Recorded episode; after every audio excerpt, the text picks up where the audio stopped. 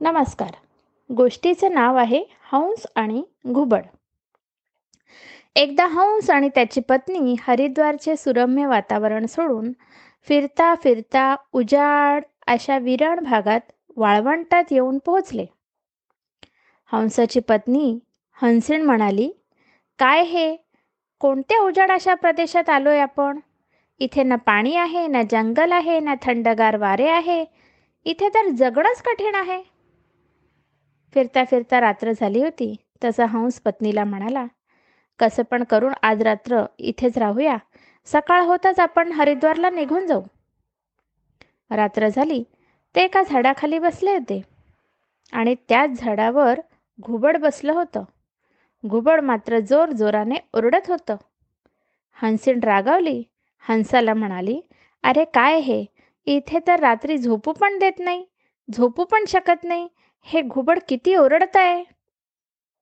हंसाने परत पत्नीला समजावलं. काय करणार? आता माझ्या लक्षात आलंय की हा भाग असा उजाड आणि विराण का आहे? असे घुबड ज्या भागात राहतात तो भाग असाच उजाड आणि विराण असणार. झाडावर बसलेलं घुबड मात्र दोघांच्या गोष्टी ऐकत होतं. सकाळ झाली. घुबड खाली आलं आणि हंसाला म्हणालं हंस भावा माझ्यामुळे रात्री तुला त्रास झाला म्हणून मी तुझी माफी मागतो. हंस म्हणाला काहीच हरकत नाही मित्रा धन्यवाद. असं म्हणत हंस पत्नीला घेऊन पुढे निघाला. तेवढ्यात घुबड ओरडलं अरे हंसा! माझ्या पत्नीला घेऊन कुठे निघालास? हंसाला खूप आश्चर्य वाटलं.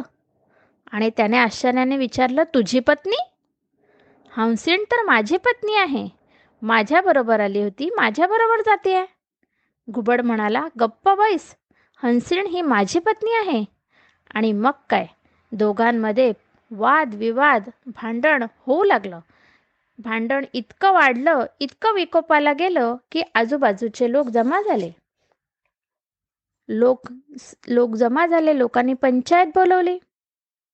पंचायतचे लोक आले आणि म्हणाले बोला काय काय वादविवाद चालले आहेत लोक म्हणाली घुबड म्हणतोय हंसीण ही त्याची पत्नी आहे. आणि हंस हंस म्हणतोय की हंसीण ही त्याची पत्नी आहे.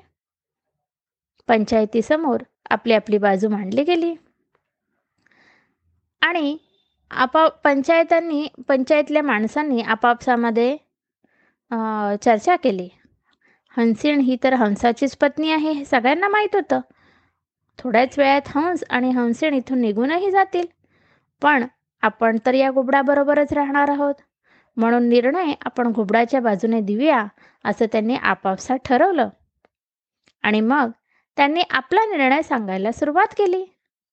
पंच म्हणाले सगळ्यांचे सगळे विद्ये मुद्दे विचारात घेता निर्णय असा झाला आहे की हंसिण ही घुबडाची पत्नी आहे आणि हंसाने तात्काळ गाव सोडून निघून जावं. हे ऐकताच हंस खूप हैराण झाला. ओरडायला लागला रडायला लागला. पंचायतने चुकीचा निर्णय दिला असं म्हणू लागला. आणि मग काय?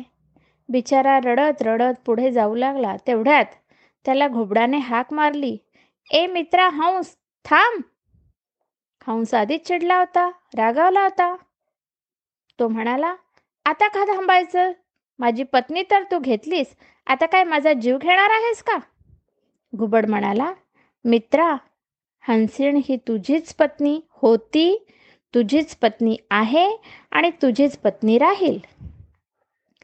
पण काल रात्री जेव्हा मी ओरडत होतो तेव्हा तू पत्नीस म्हणाला की हा भाग असा उजाड आहे कारण इथे असे घुबड राहतात. पण मित्रा हा भाग उजाड आणि विराण यासाठी नाही आहे की इथे असे घुबड राहतात तर इथे असे निर्णय देणारे पंच राहतात जे घुबडाच्या बाजूने निर्णय देतात. मित्रांनो अगदी तसंच झालंय आपलंही. स्वतंत्र प्राप्तीनंतर इतक्या वर्षानंतरही आपल्या देशामध्ये अनेक समस्यांना आपल्याला तोंड द्यावं लागत आहे. लोकसंख्येचा विस्फोट बेरोजगारी त्याच्यानंतर जिकडे तिकडे माजलेला भ्रष्टाचार. आणि कारणही हेच की आपण उमेदवार निवडताना त्याची योग्यता गुण न बघता नेहमीच तो आपल्या समाजाचा आहे आपल्या पार्टीचा आहे आपल्या भागातला आहे या आधारावर निवडून देतो. म्हणजे आपणही घुबडाच्याच बाजूने निर्णय देत आहोत. देशाच्या या अवस्थेला कुठे ना कुठे आपणही जबाबदार आहोत. हीच गोष्ट संपूर्ण भारतात घडत आहेत आणि यामध्ये नक्कीच बदल होणं खूप खूप अपेक्षित आहे. धन्यवाद.